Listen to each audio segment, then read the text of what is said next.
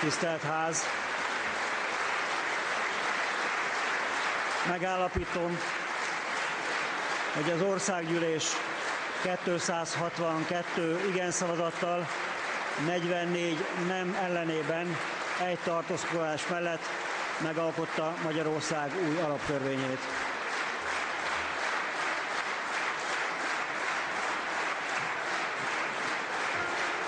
Ez itt a Jognak asztalánál, a Partizán két hetenként megjelenő jogi podcast műsora, amiben áttekintjük, hogyan építették fel az államhatalom szerkezetét kétezer-tíz után, és hogyan lehetne azt a jogeszközeivel megváltoztatni. A műsorvezetők pedig Molnár Noémi és Kazai Viktor Zoltán. Ha tetszik az adás, akkor szállj be a Partizán műsorainak finanszírozásába a Patreon oldalon, valamint ne felejts el feliratkozni a Partizán YouTube csatornájára. Ne maradj le a Jognak asztalánál egyetlen epizódjáról sem. Kövess minket Spotify-on és a Facebookon, ahol a műsorhoz kapcsolódó egyéb érdekes információkat is megosztunk. Kezdünk!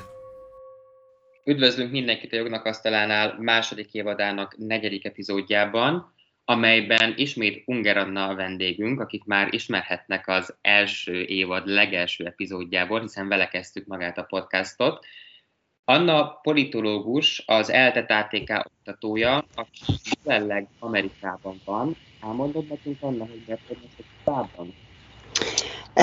Én is üdvözlök mindenkit, és köszönöm az újbóli részvétel lehetőségét. Ez nagyon megtisztelő, hogy egy ilyen fontos jogi kérdésekről szóló műsorban már ennyi, politi- ennyi politikatudományi megszólalásra lehetőség van. Én jelenleg a Cornell Egyetemen vagyok egy ilyen, hát itt ugye úgy mondják, hogy visiting fellow, ilyen vendégkutató, ami részben a, az éppen folyó kutatásomhoz segítség, ami a közvetlen demokrácia magyarországi, hát előlegezzük meg, kudarc történetének a, a, a bemutatására szolgál. Másrészt pedig, a, mondjuk így, hogy negyedállásban, vagy az időm negyed részében azért én azzal is próbálok itt foglalkozni, hogy a föderatív rendszerek eh, hogyan tudják segíteni, vagy garantálni az alsóbb szintű egységek demokratikus megmaradását. Ez ugye az amerikai alkotmányban a nagyon híres eh, Republican Form of Government formulából indul ki, ugye, hogy a köztársasági eh, eh, kormányzást biztosítania köteles az Egyesült Államoknak minden tagállamban. Kicsit ugye ez az Európai Unió esetében a második cikkre hajazó elgondolás, tehát hogy hogyan tudja egy szövetségi állam azt biztosítani, hogy az alsóbb szinteken is demokrácia legyen, erről eh, olvasok és kutatok itt a népszavazások és a demokrácia és, és, és emberi jogok témája mellett. És meddig leszel kint? Hát még két hétig, most már kevesebb, mint két hétig, ugye én már egy ideje itt vagyok, elvileg két hét múlva ilyenkor már otthon vagyunk, tehát március végén megyünk haza. Akkor szavazni már itthon fogsz? Elvileg igen. Amerikában egyébként köz- követik a, a magyar választások előmenetelét? Itt a, az egyetemen, mikor beszélgetek kutatókkal, pontosan tisztában vannak azzal, tehát ha megemlíti az ember azt, hogy Orbán, vagy megemlíti azt, hogy választási autokrácia, vagy magyar hibrid rendszer, akkor, akkor a szakmabeliek pontosan tisztában vannak ezzel, hogy, hogy ez mit jelent. Azt is tudja a nagy többség, hogy most választások lesznek. Azt is tudják nagyon sokan, hogy a magyar-orosz viszony nagyon furcsa irányt vett az elmúlt időszakban, és ezért most egy külön érdekes helyzet alakult ki Magyarországon itt a, az Ukrajnában az oroszok által elkezdett háború miatt. És egyébként nagyon automatikusan kapcsolják mindig össze azzal, amit Donald Trump csinált négy évig, illetve hogy milyen harcok zaj mennek ma az amerikai politikában a választójogi szintéren. Talán a podcast hallgatóinak ez nem lesz újdonság, hogy azért itt nagyon komoly választójogi korlátozásokról egyik oldalon, ugye tagállami szinten, amit nagyrészt a republikánusok nyomnak, és szövetségi szintről pedig próbálnak egy az ezerkilencszázhatvanötös nagy választójogi reformhoz hasonló biztosítékrendszert kialakítani, hogy ne lehessen tagállami szinten elcsalni a választásokat úgy, hogy választók tömegeit rekesztjük ki, vagy zárjuk ki a választókból. Tehát automatikusan össze tudják kapcsolni a, az amerikai veszélyekkel a magyar tapasztalatokat. Egyébként mit szólsz ahhoz, hogy az EBESZ egy úgynevezett teljes missziót küldött Magyarországra, szerinted is indokolt volt ez? Én szerintem van ennek létjogosultsága, tehát én látok emellett érveket, és, és értem azt, hogy mi, szerintem tök jogalagódik az EBESZ. Amit egy kicsit problémának tartok, az az, hogy az EBESZ jelentésekben, hogy mondjam, a, a fő következtetések és a, a, a részletes megállapítások nem mindig vannak összhangban. Tehát a, már a tizennégyes meg a tizennyolcasban is voltak olyan szerintem belső ellentmondások, amik nem megkérdőjelezik az EBESZ tevékenységét, hanem nagyon sokszor keltik azt az érzetet, hogy finomabban fogatolluk, vagy próbálják finomabban kritizálni az egész rendszert, hogy a választások viszonylagos legitimitását megőrizzék, és ez ugye mindig egy nehéz helyzet egy választási megfigyelő misszió számára, hogy mi az a pont, amikor azt mondja, hogy ez nem titkos, vagy nem szabad, vagy nem tisztességes, mert ennek az adott országban nem valószínű, de kifelé van és lehet következménye. És mindezek mellett remélem azért követted az úgynevezett feles alkotmányozásra vonatkozó szakirodalmi és közéleti vitát is, hiszen alapvetően ezzel kapcsolatban hívtunk meg téged, hiszen a második évadban ezt a témakört járjuk körbe, amelyet a közbeszédben nemes egyszerűséggel csak feles alkotmányozásnak hívnak. Ugye eddig jogász meghívottaink voltak, de mindenképpen szerettük volna egy politikatudós véleményét is megkérdezni, és a tudásából táplálkozni. Úgyhogy rá is térnénk a beszélgetésünk főtárgyára. Először egy, hát egy elméleti áttekintést kérnénk tőled igazából, politikatudományi nézőpontból. Arra lennék elsősorban kíváncsi, hogy a politikatudomány mit mond az alkotmányozási eljárásról, tehát hogyan fogalmazódik ez meg? Mi, a, mi a, az alkotmányozási eljárásnak a koncepciója? Miben különbözik egy alkotmányozási eljárás politikai döntéshozatal egyéb formáitól? Ez azért érdekes kérdés, mert, és most ne, nem szeretném, ha az lenne a hallgatók benyomás, hogy azonnal lepattintom, de a politikatudomány, tehát hogyha most ezt leválasztjuk a politika filozófiáról, és azt nézzük meg, hogy a politikatudomány, mint ami intézményekkel, politikai aktorokkal, választói viselkedéssel, választási rendszerek működésével, és a többi. Tehát ami political science, és nem political philosophy. Tehát a, a politikatudomány nem különösebben foglalkozik az alkotmányozással. Azt kell, hogy mondjam, van egy David Beesham nevezetű angol szerző, aki emberi jogokkal, alkotmányossággal és demokráciával foglalkozik, így ötvezi ezt a kettőt, és ő mutat rá az egyik könyvében arra, hogy tulajdonképpen a huszadik század eleje óta létrejött egy munkamegosztás az alkotmányjog, vagy a jogtudomány és a politikatudomány között. Az alkotmány, az alkotmányosság és az emberi jogok az a jogtudomány felségterülete, a demokrácia és a választások az pedig a politikatudománynak a felségterülete. Na most ez nem jelenti azt, hogy a, a politikatudományban az alkotmány, mint, mint dokumentum, vagy mint szabályozó erő nincsen jelen. Nem jelenti azt, hogy az alkotmányozási folyamat, mint egy politikai döntéshozatali folyamat nincsen jelen, csak teljesen más olvasatban lesz jelen. Például az egyik előadásotokban az új Renáta nagyon szépen el összeszedte és elmondta, hogy mik azok az intézményi tartalmi, és, és mondjuk így szubstantív elemek, amik kellenek ahhoz, hogy alkotmányosságról beszéljünk. A politikatudomány nem az alkotmányosságot fogja ebben kiemelni, hanem a demokráciáról fog ebben a körben beszélni. Ezt egyébként bárki nagyon egyszerűen csekkolhatja, én, én itt a Cornellen direkt rákerestem alkotmányossággal foglalkozó könyvekre, mindegyik a jogi könyvtárban van. A, a társadalom tudománnyal foglalkozó könyvtárakban az alkotmányosságról és az alkotmányozásról egészen minimális irodalmak vannak, ellenben rengeteg könyv van demokráciáról és rendszerváltozás, vagy rendszerváltoztatásról. Tehát van egy ilyesfajta munkamegosztás, és a, a demokrácia, mint mondom, az inkább a, a vagy az politikatudomány demokráciáról és demokratikus konszolidációról beszél, tehát hogy hogyan tudunk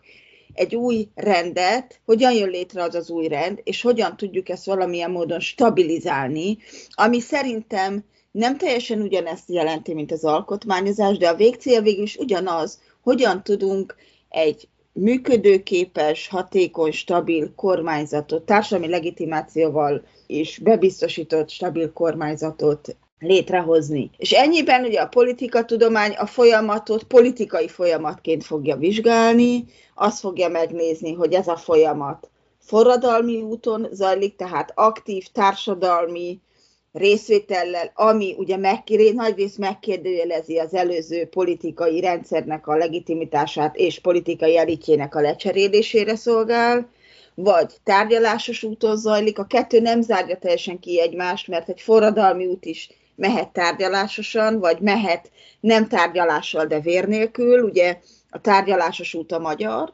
a nyolcvankilences rendszerváltoztatás, a nem tárgyalásos, de vér nélküli az lényegében ugye a csehszlovák e, bársonyos forradalom példája, ahol nagyon-nagyon sokáig, e, hát hogy úgy mondjam, ellenáll az előző rendszer annak, hogy bármilyen módon kedvezményeket vagy e, kis szabadságokat biztosítson az ellenzéknek, míg vég nem, végül a, a, a népharag fogja, fogja elzavarni, és nem egy olyan hosszú tárgyalásos folyamat eredményeként jön létre az új rendszer, mint Magyarországon, vagy hát nagyon sok esetben ezek forradalmi és véres úton zajló átmenetek, amit aztán valamilyen módon konszolidálni szükséges. Általában ugye itt jön egy másik, kevésbé tárgyalt irány, de ez is szerintem egy nagyon érdekes tudományos, és nem csak tudományos kérdés, hogy nemzeti közmegegyezések hogyan jönnek létre. Tehát hogyan tudjuk a szemben álló feleket valamilyen módon együttműködésre, vagy valamifajta megállapodásra rávenni. Tehát, ha nagyon tágan akarom mondani, hogyan konceptualizálja a politikatudomány az alkotmányozást, a demokratikus átmenetet konceptualizálja a politikatudomány inkább. Én ez nagyon érdekes, amit mondasz, mert amikor jogászok beszélgetnek alkotmányozási eljárásról, és belemennek annak a politikai aspektusaiba, hiszen azért abban nyilván közmegegyezés van, hogy a, politi- hogy a az alkotmányozási eljárás az egy immanensen politikai aktus, tehát nem, nem annyira jogi, mint inkább politikai. És amikor jogászok belemennek az ilyen politikai aspektusokba, akkor mindig lehúrogják egymást, hogy, hogy te nem vagy politológus, ne kezdjél politizálni, úgysem értesz ehhez. És akkor a, akkor a politológia oldaláról meg azt látjuk, hogy, hogy ennél szűkebben fogja fel az alkotmányosságot, vagy az alkotmányozási eljárást, és nem is minden aspektusát vizsgálja. De akkor, akkor menjünk bele egy kicsit a, a tartalmi kérdésekbe, és mit tudnál elmondani nekünk arról, hogy mik azok a kritériumok, amelyek alapján egyáltalán értékelni lehet egy alkotmányozási eljárás? Magyarán mitől tekinthetünk egy alkotmányozási eljárást jó eljárásnak? És az is kifejezetten érdekelne, főleg a, a magyar vitát követve, hogy mennyire hangsúlyos az, hogy ha vannak is eljárási szabályok, azokat mennyire tartják be az eljárás szereplői. Ugye, ha arról beszélünk, hogy alkotmányozás, az politikai értelemben leg, én számomra legalább két dolgot fog jelenteni. Jelenti egyrészt azt, hogy a nagy alkotmányozási forradalom, ami ugye mégiscsak a, a felvilágosodást követő forradalmi időszak, ugye az amerikai és a francia forradalom, amikor először íródnak le alkotmányok, tehát fontos az, hogy írjunk, a semmiből legyen egy írót. Ezt tekintjük az alkotmányozásnak, ilyen ma már ugye nem nagyon van, tehát ne, szerintem nincs olyan. Hát még az Egyesült Királyságra vár ez a feladat, hogyha egyszer úgy döntenek, hogy akarnak egy írott alkotmányt, akkor, akkor írniuk kell. De, de ezen a, a, hogy mondjam, a, a, a világ nagy része túl van. Tehát ami, ami ugye mostanában történik, az mindig egy ellenalkotmány létrehozása, amikor alkotmányozásról beszélünk. Tehát valami ellen csinálunk egy másikat, mint egy átfogó alkotmányos, alkotmányozást, amikor ugye rendszerváltoztatásra van szükség. De alkotmányozásnak tekinthető az is, amikor a létező alkotmányhoz nyúlunk hozzá, és az alapvető kereteit nem megváltoztatva, de mégis jelentős módosításokat próbálunk eszközölni benne. Tehát például az Egyesült Államokban, amikor a választójogi korlátozásokat próbálták szűkíteni, magyarán kiterjeszteni a választójogot, az ugye mindig egy alkotmány kiegészítéssel történt. Elég sok ilyen alkotmány kiegészítésen egyébként a, a, az amerikai alkotmányhoz fűzve, és ezek is valahol alkotmányozásnak tekinthetők annyiban, hogy ugye konceptuálisan végig kellett gondolni, hogy akkor mit akarnak. Tehát ezt, ezt én szerintem mindenképp válasszuk külön, mert ez két különféle alkotmányozás, és egyébként, hogyha Meg fogom válaszolni a kérdés szakmai részét is, de ha előre ugorhatok a, a magyar helyzetre, szerintem az az alapvető probléma és félreértés a teljesen tévesen feles alkotmányozásnak hívott vitáról, hogy itt nincs eldöntve, hogy melyiket szeretnék. Amit én olvasok, tehát ahonnan a javaslat érkezett, az ugye az ellenzéki összefogás pártja és mögöttük álló szakértők, ők nem feles többséggel akarnak egy új alkotmányt. Tehát az, ha jól értem, akkor nem az volt az elgondolás, hogy az alaptörvényt egy az egyben ki kell iktatni, és helyette feles többséggel elfogadni egy tök új alkotmányt, hanem azt mondták, hogy bizonyos elemeit az alaptörvénynek hatástalanítani kell ahhoz, hogy demokratikus kormányzásra mód legyen. Majd erre később visszatérünk, hogy ez vajon valid vagy nem valid ér. De ez nem egy teljes alkotmányozási folyamatot jelent, hanem sokkal inkább kiiktatását bizonyos alkotmányos szabályoknak. És szerintem ez nem feles alkotmányozásra van, senki nem akar feles többséggel alkotmányt elfogadni. De hogyha a szakmai részét nézzük, akkor én azt gondolom, hogy attól, hogy mitől lesz jó egy alkotmányozási eljárás, a jó az ugye egy nagyon nehezen definiálható fogalom a politikatudományban is, meg szerintem egyébként a jog, jogtudomány, bármilyen társadalomtudományban, mert a jónak kell, hogy legyen valami fajta, lesz valami világnézeti hozzáadott értéke, de demokrácia szempontjából, vagy demokratikus konszolidáció szempontjából egy alkotmányozási eljárás akkor tekinthető jónak, vagy hasznosnak, vagy előrevívőnek. Ha sikerül ezen keresztül azt elérni, ami minden demokratikus rendszer alapja, amit ugye Linz és Stefán, akik a konszolidációt vizsgálták, úgy fogalmazták meg, hogy democracy is the only game in town. Tehát, hogy a demokrácia lesz az egyetlen játék, amit minden szereplő játszik, és nem kérdőjelezik meg a rendszernek az alapjait. Ez általában nem az ellenzék részéről szokott előfordulni, hanem az elsőként hatalomra jut szereplőnél van mindig arra kihívás, hogy a lejáró mandátum a vége felé megpróbálja valamilyen módon bebiztosítani azt, hogy őt mégsem lehet leváltani. És ez lesz egy nagy tesztje minden alkotmányozásnak, hogy a második választással, ami egy demokratikus rendszert lényegében bebiztosít. Mert a demokratikus rendszer alapja nem az, hogy engem megválasztanak, hanem az, hogy hatalmon vagyok, de tudomásul veszem a vereséget. Ha ez megtörténik, akkor azt mondhatjuk, hogy lehetnek hibák az alkotmányban, lehet billegős, lehetnek adott esetben nem megszokott szabályozási elemek, de ha működőképes a hatalomból, a hatalomváltásnak a lehetősége, akkor olyan nagyon-nagyon nagy baj avval az alkotmányozással, tehát azzal a folyamattal, amiben ez létrejött, nagyon nagy baj nem lehetett, mert meg sikerült létrehozni mögötte egy olyan társadalmi legitimációt, ami alapján fenntartható a rendszer. És én erre helyezem a hangsúlyt a demokratikus rendszereknél, nem a létrehozása, az egy dolog, a fenntartása. Ehhez hogyan járul hozzá egy alkotmányos rendszer? Nagy vagy az alkotmány úgy, hogy bizalmat és hitelességet ad ennek a váltásnak.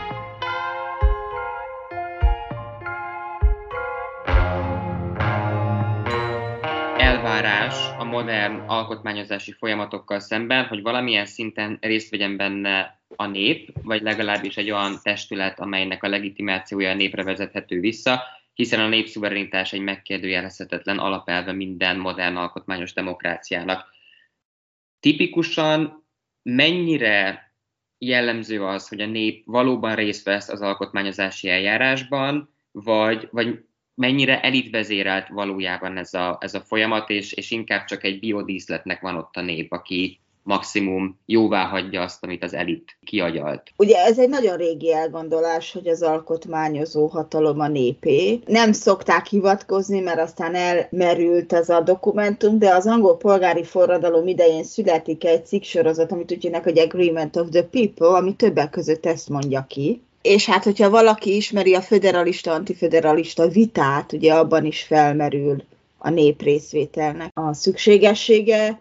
Az amerikai alkotmányról, ugye ezt kevesen szokták tudni, Rhode Islandben népszavazást tartottak a szövetségi alkotmányról, és nagyon nagy többséggel nem szavazták meg. Tehát ott mondták, hogy köszönjük szépen. A leggyakoribb részvétel a francia és az amerikai forradalmak óta az a konvent mód, és ugye konventmódra az Európai Unióban is láttunk példát, ami ugye az alapjogi kartát is egy konventben dolgozta ki, és az Európai Alkotmányszerződést is egy konvent dolgozta ki. A konvent ugye ez egy olyan képviseleti intézmény, ahol az állampolgárok részben kifejezetten az alkotmányozásra megválasztott képviselőiken, illetve hát ennek modern, tehát így húsz-huszonegyedik századi formáiban civil szervezetek és szakmai szervezetek delegáltjai vesznek részt, és itt ugye az alkotmányozásról, tehát magáról az alkotmány szöveg előkészítéséről beszélünk. Ez a, hogy mondjam, a nép részvételnek ez a legjobban ismert módja, de nem ez a leggyakoribb. Tehát a leggyakoribb azért az alkotmányozás, mint alkotmányszöveg, és most egy teljes alkotmányszöveg előkészítéséről beszéljünk, azért mégiscsak az, hogy politikai szereplők a hatalomból távozó, ha még élnek, vagy meg befolyással bírnak a hatalomból távozó és a hatalomba érkező politikai szereplők kompromisszumos tárgyalásainak eredménye lesz. Adott esetben szakmai szereplőkkel kiegészülve, vagy adott, akár személyekben, akár ezeken a szereplőkön keresztül, tehát pártok tanácsadóiként és akár jelen lehetnek szakmai szereplők. Társadalomnak a bevonása ezekbe a tárgyalásokban nagyon ritka. De mondom, emellett ott van a konventmód. Amikor azt mondom, hogy ez nem gyakori, az azt mondom, hogy a legtöbbször nem így íródik alkotmány, de ott van, mint modell, ott van, mint elérhető. Ha alkalmi alkotmány kiegészítésről, tehát az alkotmánynak, mint egy ilyen finomhangolásáról beszélünk, ott azért jelen van adott esetben társadalmi kezdeményezés, tehát nagyon sokszor azt ugye, vagy adott esetben Svájcban népszavazási kezdeményezés, Egyesült Államok tagállamaiban rengeteg népszavazási kezdeményezés magára az alkotmányra irányul, már a tagállami alkotmány. Ott erre már van egy intézményesebb modell, de teljes alkotmányt ilyen módon nem feltétlen szoktak állampolgárok kezdeményezni. A ratifikációját, vagy a hatályba lépését, a megerősítését viszont nagyon nehéz elképzelni demokratikus legitimáció nélkül. És ez még akkor is így van, ha most nagyon sok alkotmányjogász, én tudom, mert nagyon sok ilyen vitán vettem részt, elkezdi felmondani a leckét, hogy de hát a németeknél sincs szövetségi népszavazás, ami nem igaz, mert egyébként van bizonyos esetekben, de az alaptörvényre vonatkozóan nincsen, az Egyesült Államokban sincs, és ha nekik jó, akkor nekünk sem kell feltétlenül egy ilyet csinálni. Ezzel együtt, ha megnézzük, hogy mi védi az alkotmányokat Európában, szinte minden országban az alkotmánymódosítás, vagy az átfogó alkotmányozás népszavazáshoz kötött. És ez egy nagyon fontos alkotmányvédő intézkedés. Az Egyesült Államok ötven tagállamából negyvenkilencben nem tudsz egy veszőt hozzátenni az alkotmányhoz, a tagállami alkotmányhoz népszavazás nélkül. A német tartományok jelentős részében a tartományi alkotmányt népszavazással fogadták el amerikai nyomásra negyvenhét, negyvennyolc, negyvenkilencben, és nem tudsz belerakni egy veszőt, de van népszavazási kötelezettség Franciaországban, Dániában, Spanyolországban, Írországban, Ausztriában, sorolhatnám. Tehát az, hogy az alkotmányozás befejező aktusa az az, hogy a nép jóvá hagyja, a társadalom azt mondja, hogy oké, okay, ezt én akarom vagy nem akarom, ez azért egy elég bevett megoldás, mert legitimációt, felhatalmazást ezzel tudunk adni az alkotmánynak, és egyébként csak, hogy megválaszolom a kivételeket, a német és az amerikai irodalomban és politikában jelen van arra kezdeményezés, hogy legyen szövetségi szintű alkotmányt jóváhagyó népszavazás. Amerikában ugye nagyon sok kongresszusi vita is volt erről korábban, és például, hogyha valaki elolvassa Robert Dahlnak a Mennyire demokratikus az amerikai alkotmány című könyvét, vagy Sanford Levinsonnak a szintén az Mi antidemokratikus alkotmányunk című könyvét, mind a kettő ezen háborog, hogy milyen furcsa ellentmondás, hogy miközben Amerika a világon mindenhol azt promotálja, hogy alkotmány csak népszavazással, és ahova bevonult és lebombázta, aztán megpróbál demokráciát építeni, mindenhol ezt, ezt követeli, otthon ezt az állampolgárainak nem teszi lehetővé. Tehát a, a, a néprészvétel nem domináns az alkotmányszöveg előkészítésében, de szinte elképzelhetetlen, hogy anélkül legyen egy új alkotmány, hogy a társadalom erre nem, nem mondott igent vagy nemet. És ha most nem csak trendeket nézünk, hanem normatív nézőpontból nézünk erre a kérdésre, akkor szerinted mi a jobb, hogyha mikor csatlakozik be a, a nép?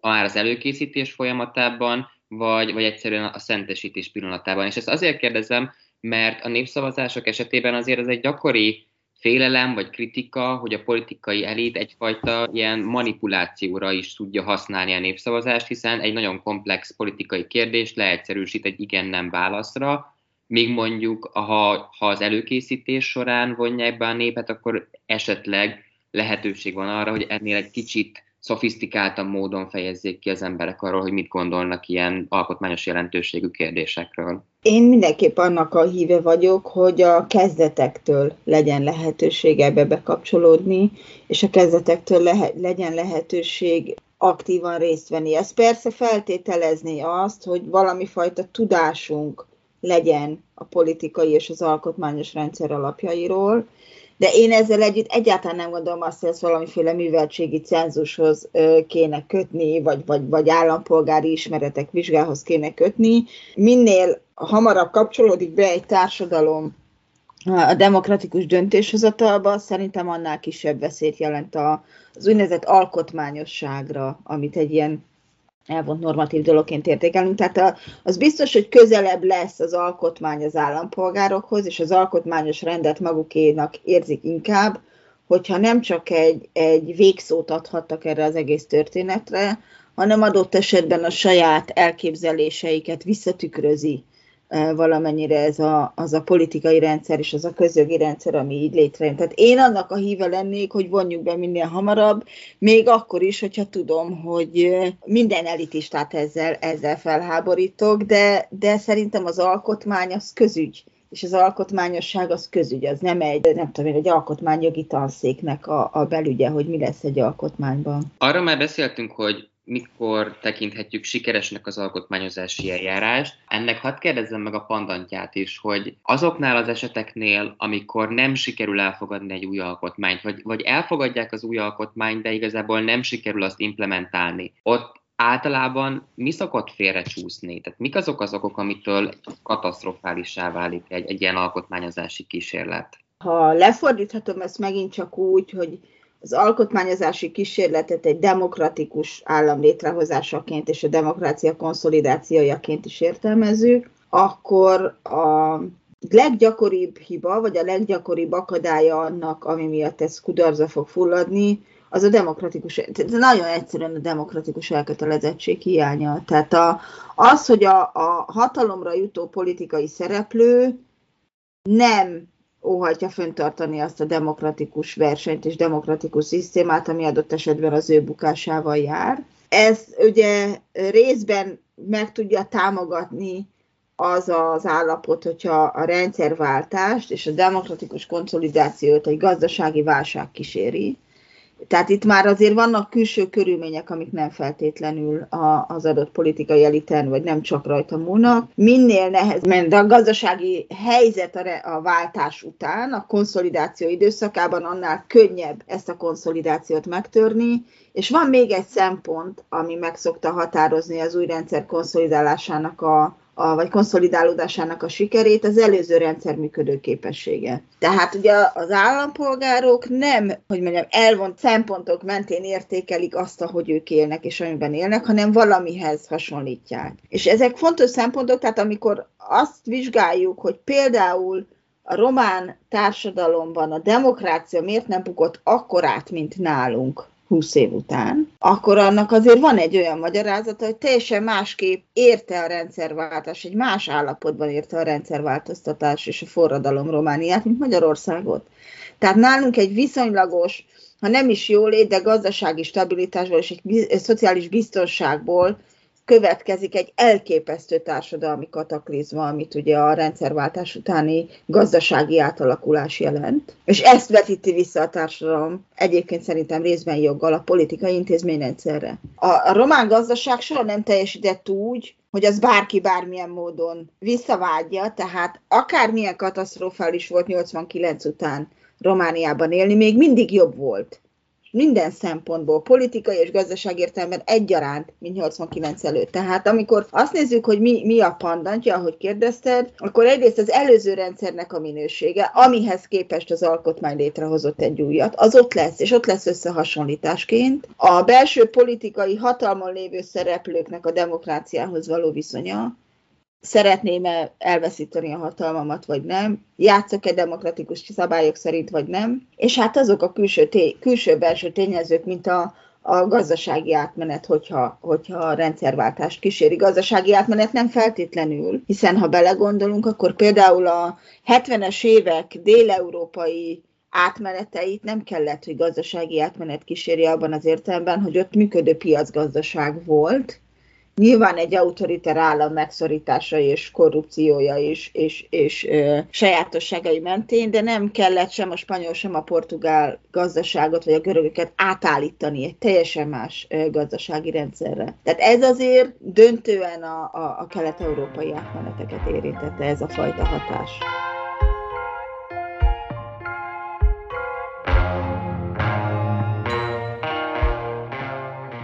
Többször említetted már a magyarországi jogállami és gazdasági átmenetet. Az elmúlt most már több mint három évtizedben három alkotmányozási eljárás folyt, a nyolcvankilences nemzeti kerekasztaltárgyalások, kilencvennégy-kilencvennyolc közötti alkotmányozási kísérlet, valamint a kétezer-tizenegyes elfogadása az alaptörvénynek. Szerinted ezekből az előzményekből milyen tanúságokat érdemes leszűrni? Voltak-e szerinted olyan jó gyakorlatok, amiket érdemes lenne megőrizni a jövőben, és vannak-e olyan rossz megoldások, amiket érdemes lenne azonosítani, és ügyelni arra, hogy ne forduljanak elő? Lehet, hogy furcsa lesz, amit mondok, szerintem mind a háromban volt jó és rossz. Tehát én nem tudom úgy elválasztani őket, hogy ez tök jó volt, kár, hogy nem mit csináltuk, ez meg borzasztó volt. Ami jó gyakorlat volt, az egyrészt a, a tárgyalásos rész. Tehát, hogy nem az történt, egyszer csak íródott egy alkotmány egy iPad-en, vagy egy okostelefonon, vagy nem tudom én, bár egyéb metafizikai utakon, és még az alaptörvény előtti alkotmányozásnak is volt egy ilyen, hát utólag kiderült, hogy egy ilyen jelmezbáj jellege, vagy egy ilyen abszolút átszázó jellege, de hát emlékezhetünk, hogy voltak javaslatok, ugye a jogtudományi intézettől kezdve szóló jogászok és politológusok tömkelege írt, aztán Salomon László vezette azt a bizottságot, ami az alko- új alkotmányt készítette elő kétezer-tizenegyben. Tehát oda is ugye lehetett hozzászólásokat, javaslatokat küldeni. Ebből a szempontból ez még nyitottabb is volt, mint a nyolcvankilences kerekasztal, ami szintén nagyrészt a nyilvánosság előtt zajlott, de oda ugye nem küldhetett bárki kommentárokat. Tehát én azt mindenképpen egy, egy előremutató dolognak tartom, hogy nyilvánosság előtt elérhető módon és a hozzászólás lehetőségével biztosítsunk alkotmányozást. És ahol ez jelen volt, az szerintem egy megőrzendő gyakorlat. Általában rossznak gondolnám azt az elgondolást, vagy azt a megoldást, amikor a kizárólag az aktuális politikai erőviszonyok mentén próbálunk kialakítani szabályozási elemeket. Például mondok egyet, hogyha nem bízunk a népben, akkor Isten ments, hogy népszavazással védjük az alkotmányozást, miközben mondjuk az elmúlt harminc év az bizonyítja, hogy ez egy nagyon erős fék lett volna a mindenkori kétharmadon, hogyha azt népszavazásra kell bocsátani. Tehát biztos vagyok benne, hogy a Fidesz tizedennyi alkotmánymódosítást nem csinált volna, meg alaptörvénymódosítása, hogyha az ott van. Tehát általában rossz megoldásnak gondolom azt, hogyha az alkotmányozás semmi másról nem szól,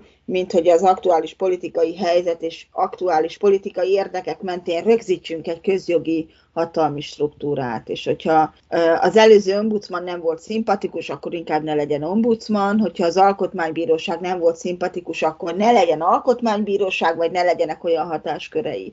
Tehát én ezt, ezt egy nagyon rossz elgondolásnak tartanám, vagy nagyon rossz gyakorlatnak tartanám, és egyébként azt is, és ez mind a háromra jellemző volt, hogyha valaki a, a javaslatokat nézte meg, és ennyiben ugye a kilencvennégy-kilencvennyolc közötti alkotmányozás azért érdekes, mert hát az nem tartotta lázban az országot, tehát én ugye pont a kutatása miatt feldolgoztam annak a népszavazással és a demokratikus intézményekkel kapcsolatos ö, ö, vitáit. Hát itt úgy történt egy alkotmányozás, hogy a magyar társadalom akkor értesült róla, amikor a szocialista párt nagy része leszavazta az általa előkészített ö, alkotmányt, és ezzel megbuktatta azt a hatpárti konszenzust, ami, ami ott lett volna az új szövegtervezet mögött. Tehát az, hogy, ö, hogy legyen, legyen egy élénk társadalmi érdeklődés a, az alkotmányozásról, és nem egyszer csak ingújból előhúzunk egyet, vagy nem a parlament, kizárólag a parlament falai között, és ilyen nagyon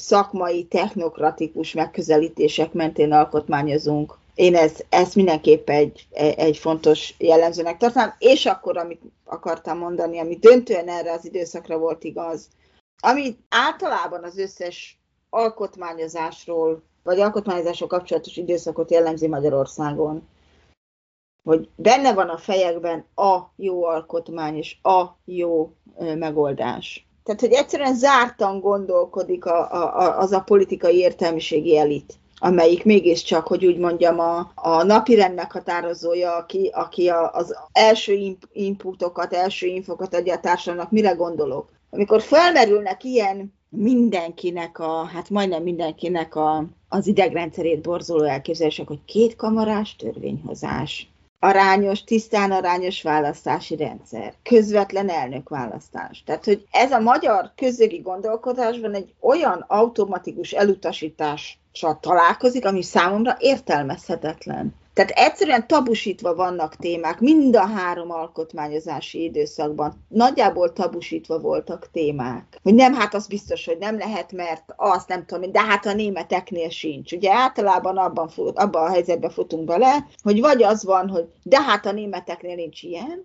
vagy ha kiderül, hogy van, akkor viszont erre az a válasz, hogy jó, de mi nem vagyunk Németország.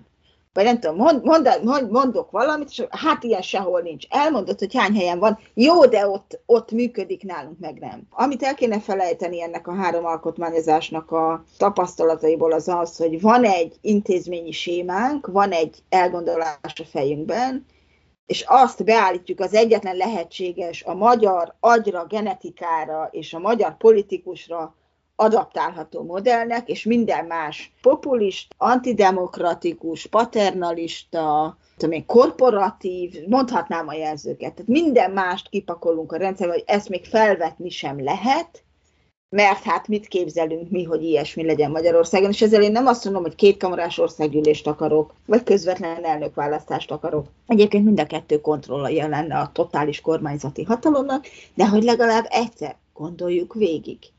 Van egy, szerintem egy nagyon méltatlanul nem ismert, nagyon érdekes könyv, ez összehasonlító alkotmánymérnökségnek hívják, és Giovanni Sartori írta, aki végigveszi a politikai és közjogi rendszer alapjait, és aztán a végén kiderül, hogy ő melyiket támogatja a legjobban, de hogy nem azt meséli el, hogy miért nem adaptálható egyik vagy másik, hanem hogy mik az előnyei és mik a hátrányai. Mondjuk én nagyon örülnék annak, hogyha majd egyszer alkotmányozás lesz Magyarországon, akkor legalább egy föderalista, antiföderalista vitáig eljutnánk. Hogy minden mellett vannak érvek, és vannak ellenérvek, és semmi nem adottan jó vagy rossz a közjogi rendszerben. Tehát lehetséges egy alkotmányos demokráciát fenntartani húsz ombudsmannal, meg egyel. Lehetséges egy alkotmányos demokráciát fenntartani alkotmánybírósággal és alkotmánybíróság nélkül, hogyha az alkotmánybíráskodás, mint gyakorlat, valakinél végső soron mégiscsak ott van. Lehetséges demokráciát fenntartani többségi és arányos választási rendszerrel egyaránt, a közvetlen elnökválasztásnak vannak veszélyei és vannak előnyei, és így tovább, és így tovább. Ha ezeket egyszer végigpörgetjük, az egy nagyon nagy eltérés lesz az eddigi három alkotmányozáshoz képest, és én ezt elképesztően fontosnak tartanám, hogy ez végre megtörténjen. Úgy tűnik, hogy egy tabut mégis sikerült ledönteni. Tíz év után felvetődött az alaptörvény megváltoztatásának, vagy az alaptörvény rendszerének lebontásának a szükségessége. Mennyire reális szerinted a résztvevők helyzetértékelése az alkotmányozás szükségességét illetően, és szerinted is szükség van-e alkotmányos változásokra ahhoz, hogy a nemzeti együttműködés rendszerét meg lehessen változtatni? Ez, ezt már tényleg csak a hardcore politikatudomány segítségével fogom tudni megmagyarázni, két, két oldalról indulva. Az egyik az, hogy mit jelent az, hogy demokrácia. És ez ugye azért nagyon fontos, mert a... Amikor a magyar politikai és közögi rendszerről beszélünk, akkor ugye nagyon divatos a hibrid rendszer elnevezés, ennek bármelyik formája, nagyon sokféle van. De ami ugye mégiscsak abból indul ki, hogy vannak a rendszernek autoriter és demokratikus jegyei egyaránt, és ugye azért is nevezik sokan versengő hibridnek, mert hogy az ellenzéknek mégiscsak van esélye valami fajta politikai hatalom megszerzésére. Ez nem biztos, hogy realizálódik, de az esély ott van. Na most a A demokrácia az nem pusztán azt jelenti, hogy az ellenzéknek esélye van hatalmat szerezni, hanem a demokrácia, ami ugye azt jelenti, hogy a népuralom, a népakaraton nyugvó kormányzás, abban a kormányzás is fontos. És ugye parlamentáris demokráciákban a parlamenti választás az nem csak a parlament összetételéről, hanem a kormányzati hatalom megszerzéséről is szól. Itt van egy árukapcsolás. Amikor azt gondoljuk, hogy, a demokrat, hogy, a, hogy egy demokráciában győz az ellenzék, az nem csak azt jelenti, hogy beülhet a parlamenti mandátumait biztosító helyekre, hanem hogy utána kormányozni tud. Tehát ezt jelenti a demokrácia, hogy kormányozni tudok a parlamenti többségemre támaszkodva. Na most ebből az olvasatból a magyar közjogi rendszer, azt, amit a NER létrehozott, az erőteljesen megkérdőjelező, hogy ez a kormányzás megvalósulhat-e. Nem abban az értelemben, hogy a köztársasági elnök mondjuk majd kinevezi a többség által megválasztott miniszterelnököt, hanem hogy utána uralni tudja azt a közigazgatási állami döntéshozatal és végrehajtó szerkezetet, amit neki kormányfőként egyébként feladata és joga lenne.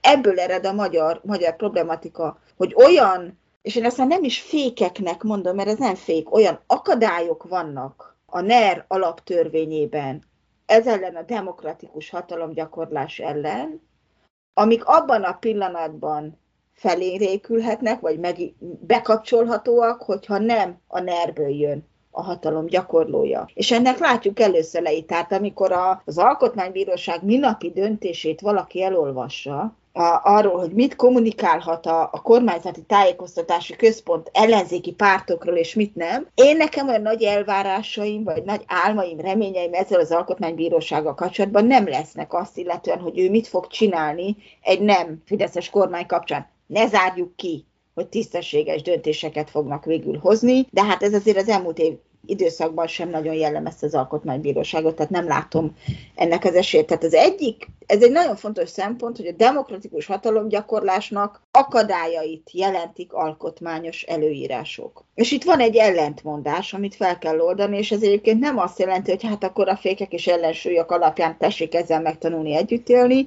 mert egy akadály lehet alkotmány ellenes, hiszen az alkotmányosság nem csak arról szól, hogy a hatalmat korlátozzuk, hanem hogy viszont a demokratikus hatalom jöhessen létre és működhessen. A másik szempont az, az a verseny jellegéből adódik.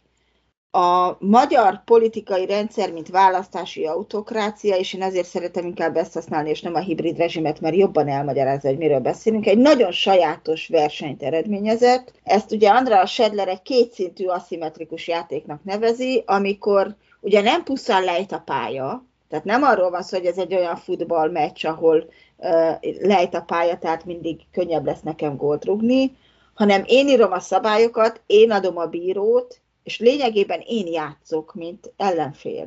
Tehát leuralom az egészet. Aszimmetrikus, mert mindig olyan helyzetben leszek, hogyha esetleg a másik nyerhetne, közbe tudok lépni, megváltoztatom a szabályokat. Hát látunk ilyet. Tehát van egy folyamatos választási jogalkotás, lényegében nincs olyan év, hogy ne nyúlnának hozzá érdemben a választásokat meghatározó szabályokhoz, vagy kampányfinanszírozás, vagy jelöltállítás szintjén, és így tovább, és így tovább. Ezt az aszimmetrikus hatalommal bíró szereplőt nem fogjuk tudni demokratikus választások útján kiiktatni, mert mindig lesz lehetősége úgy csavarni, hogy ő jöjjön ki győztesen. Ez kicsit olyan, mintha kifogjuk az aranyhalat, és a harmadik kívánságom mindig az, hogy legyen még három kívánságom. Ezt a jelenlegi rendszerben nem tudjuk kiiktatni. Csak akkor tudjuk kiiktatni, ha kilépünk a jelenlegi rendszer adta keretekből, erre két út van. Három, de a harmadikat ne próbáljuk meg, az az, hogy milliók várnak az utcán arra, hogy valami történjen.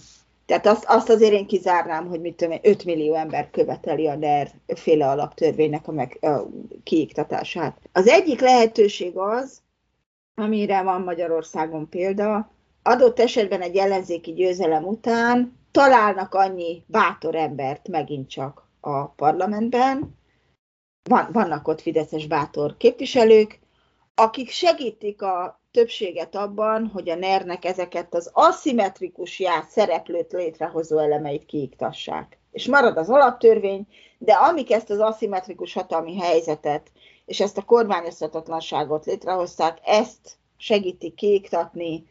Nyilván ők kapnák, amit kapnák a, a jobb oldalról, és nem, nem olyan egyszerű egy ilyen szerepet felvállalni, de, de valami fajta konstruktív együttműködéssel segítik az átalakítást. Vagy, ha nincsen meg az ellenzéki kétharmad, ami az aszimmetrikus játszma logikájából eredően, hát ha csak nem egy földcsuszamlásszerű győzelem van, aminek nem látjuk a jeleit, akkor nem lehet meg, hiszen arra van kitalálva az egész, hogy ne is legyen meg. Akkor az ellenzék vagy belenyugszik abba, hogy gúzsba kötve kell táncolnia, és egyébként nem fog tudni mit csinálni, vagy nyel egy nagyot, és azt mondja, hogy ezek nem fair szabályok, ezeket és ezeket és ezeket többséggel megpróbáljuk kiiktatni, vagy megpróbáljuk más módon hatástalanítani.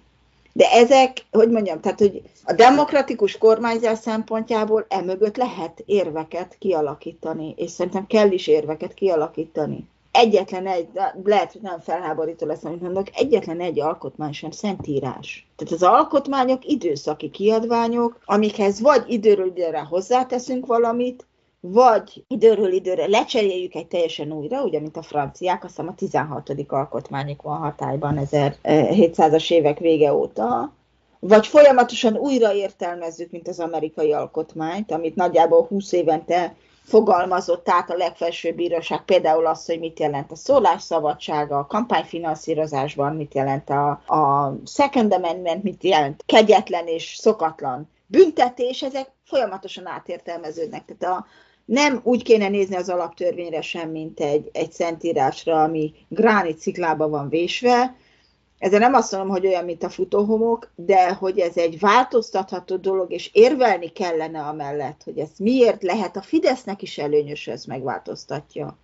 Az, az szerintem szükséges és fontos lenne. Ennyiben én ezt a vitát, ami, ami jelenleg zajlik, én ezt egy fontos, bár hogy mondjam, a politikai szempontokat nagyon-nagyon minimálisan figyelembe vévő vitának tartom. Szerinted az alkotmány vagy az alaptörvény megváltoztatására vonatkozó eljárási szabályok is akadálynak tekinthetőek, és mit gondolsz, mennyire megalapozottak azok az érvek, amelyek akár az eljárási szabályok megkerülésével is elképzelhetőnek tartják az alaptörvény felfüggesztését vagy új alkotmány elfogadását?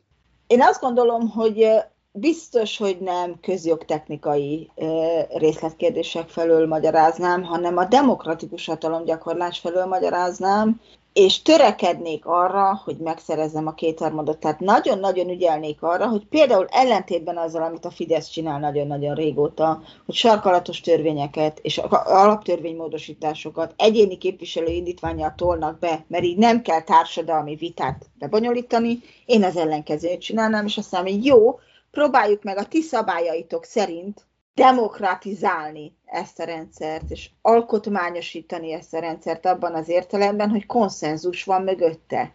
Minden egyes alkalommal elmondanám, hogy a kétharmados szabály az nem egy számszaki technikai érték. A kétharmad nyolcvankilencben is azt vélelmezte, hogy több pártnak kell legalább kompromisszummal áldását adni egy ilyen minőségű változtatásra.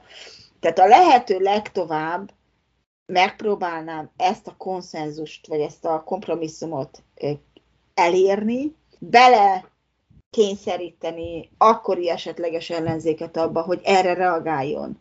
Jelenleg ugye nem arról van szó, hogy mi a gond az alaptörvénnyel, hanem úgy van keretezve az egész konfliktus, hogy hát itt vannak egyesek, akik azt gondolják, hogy feles többséggel lehet alkotmányozni. Egyrészt én nem olvastam sehol feles többséggel alkotmányozást, hanem alkotmánymódosít, alaptörvény módosítást olvastam, ami azért kicsit más, mint egy full alkotmányozás. Másrészt lássuk be, hogy azok a szabályok, amelyeket például a Fleck Zoltán vagy a Vörös Imre említ, azok tényleg konkrét akadályait jelenthetik a demokratikus kormányzásnak és a demokratikus hatalomátvételnek egy, az ellenzék számára sikeres választás után. Tehát ezzel valamit tényleg kezdeni kell.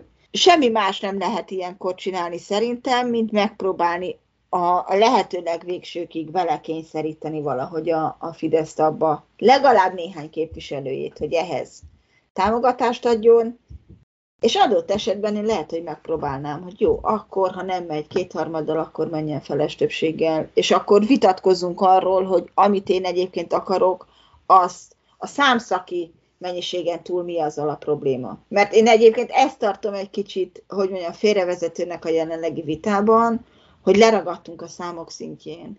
És sokkal kevesebb beszélgetés vagy vita van arról, hogy amit meg akarnak változtatni, adott esetben feles többséggel, az úgy okése, vagy nem okés. Az úgy jelenleg jó, vagy nem jó. Arról pedig végképp semmilyen vita nincsen, amit az előbb próbáltam így felvázolni, hogy egyébként a demokrácia kormányzásra vonatkozó részével mi lesz. Tehát alkotmányosnak gondolunk egy olyan megoldás, ugyan a nép választhatott kormányt, meg választhatott parlamentet, és ezen keresztül létrejön a kormány, ami élvezi a többség bizalmát. Hát csak éppen ez a kormány nem tud kormányozni, mert az előző rendszerből itt maradt hatalmi struktúra ebben mindenképpen megakadályozza.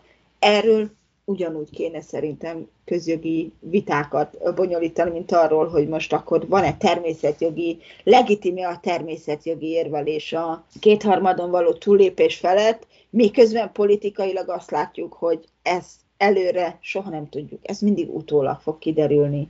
Az amerikai alkotmány jelen formájában alkotmányellenesen lett elfogadva, hiszen az a konfederációs cikkelyeken túlléptek a, az alkotmányozó. A nekának a létrehozatala sem volt benne a negyvenkilences alkotmányban, ott is lehetett volna mondani azt, hogy micsoda elgondolás, hogy van egy rendszeren kívüli intézmény, ami már-már előírja a parlamentnek, hogy az milyen törvényeket fogadjon el, az átmenet, és a, ez egy olyan szép kifejezés, társadalmi-gazdasági kibontakozás érdekében. Ez nekem nagyon, nagyon tetszik abból az időszakból ez a szó, hogy, hogy ott sem volt ez, és mégis kevesen kérdőjelezik meg a nek, a, nek a legitimitását. Tehát én egy kicsit eltolnám ezt a közjogi vitát abba az irányba, hogy mit kezdünk a demokratikus akadály, tehát a demokratikus kormányzással szembeni akadályokkal, és miért gondoljuk azt, hogy mi előre tudjuk, hogy a társadalom mit fog legitimnek tekinteni, és mit nem fog legitimnek tekinteni.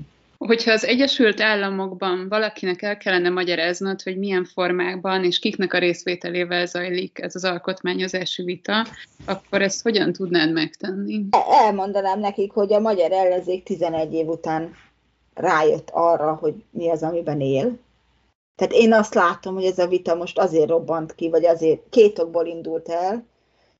Az egyiket nagyon értenék, mert náluk ilyen van az előválasztás. Tehát ha megnézitek, például a Vörös Imre által írtak, azok már nagyon régóta le vannak írva, és az előválasztási vitában hozta elő többek között ugye Dobrev Klára, aki ezzel láthatóságot és támogatást is szerzett, hogy na akkor mit kezdünk az alaptörvénnyel. Tehát ez nem egy, nem egy a választások, mert ez az előválasztásoknak lett egy, egy, egy kulcskérdése, amivel ügyesen sikerült tematizálni a, a, az akkori kampányt. És itt maradt a nyakunkon ez a történet, én egyébként azt mondom, hogy hála jó Istennek, mert úgy tűnik, hogy az ellenzék mostanra ismerte azt fel, hogy ebben a speciális helyzetben, ahol egy aszimmetrikus játékot kell vívnia egy olyan hatalmon lévővel, aki a bíró, a, a szabályalkotó, a zsűri, a közönség és az ellenfél egy szemében, nem fogja tudni a saját szabályai mentén ezt megvívni. Tehát most kezd ráébredni az ellenzék arra, hogy a neren belül kormányzati hatalomhoz, érdemi kormányzati hatalomhoz nem fog jutni,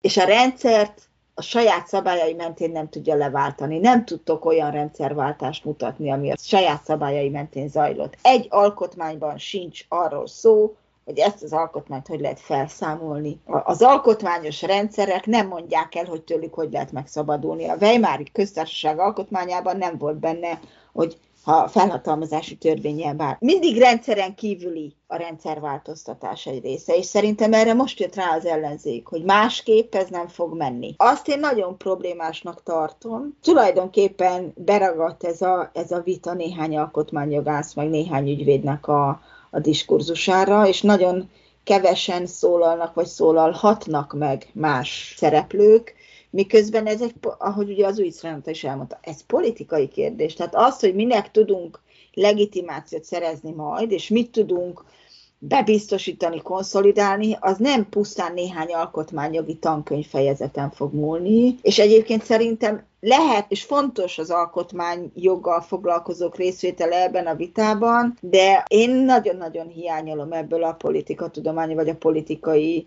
ö, olvasatot, hogy ezt az egész ne csak a pozitivisták versus természetjogászok vitájának lássuk, mert ez nem egy, ez, ez azért mégsem egy tudományos diákkör, ami itt folyamatban van, hanem a magyar köztársaság jelenéről és jövőjéről szóló köz, közvita, amiben közvitának kéne zajlania, és van még egy érdekesség, amit lehet, hogy teljesen elfogultan látok csak így, mintha a, az egész vita úgy lenne keretezve a magyar nyilvánosságban, hogy már a felvetés is nonsens, nem lehet a kétharmadhoz kétharmad nélkül hozzányúlni, és az egésznek van egy ilyen olvasata, hogy a szabály az, hogy kétharmadot kétharmaddal, ez az egyetlen univerzális igazság, és ehhez képest minden más, az blödség, vagy forradalmi, vagy antidemokratikus, vagy alkotmányellenes, vagy radikális, vagy bármilyen. Miközben szerintem azt lenne fontosabb láttatni, hogy itt nincsen egy lehetséges jó megoldás. Nem úgy van, hogy csak a pozitivistáknak van igazuk, vagy csak a természetjogászoknak van igazuk, vagy természetjogi alapon érvelőknek van igazuk, hanem maga a vita megértése lenne fontos, hogy miért indult el ez egyáltalán, mik azok az akadályok, amik miatt ezt, ezt muszáj lesz ezt a, ezt a nert a jelen formájában meghaladni, mert egyébként nem, nem egy demokratikus berendezkedésünk lesz. Már feltéve persze, hogy gondoljuk, hogy ez fontos. Ez volt a Jognak Asztalánál, a Partizán jogi podcast műsora. Ha tetszett az adás, akkor szállj be a Partizán műsorainak finanszírozásába a Patreon oldalon, valamint ne felejts el feliratkozni a Partizán YouTube csatornájára. Ne maradj le a Jognak Asztalánál egyetlen epizódjáról sem. Kövess minket Spotify-on és a Facebookon, ahol a műsorhoz kapcsolódó egyéb érdekes információkat is megosztunk. Várunk vissza két hét múlva egy újabb epizóddal.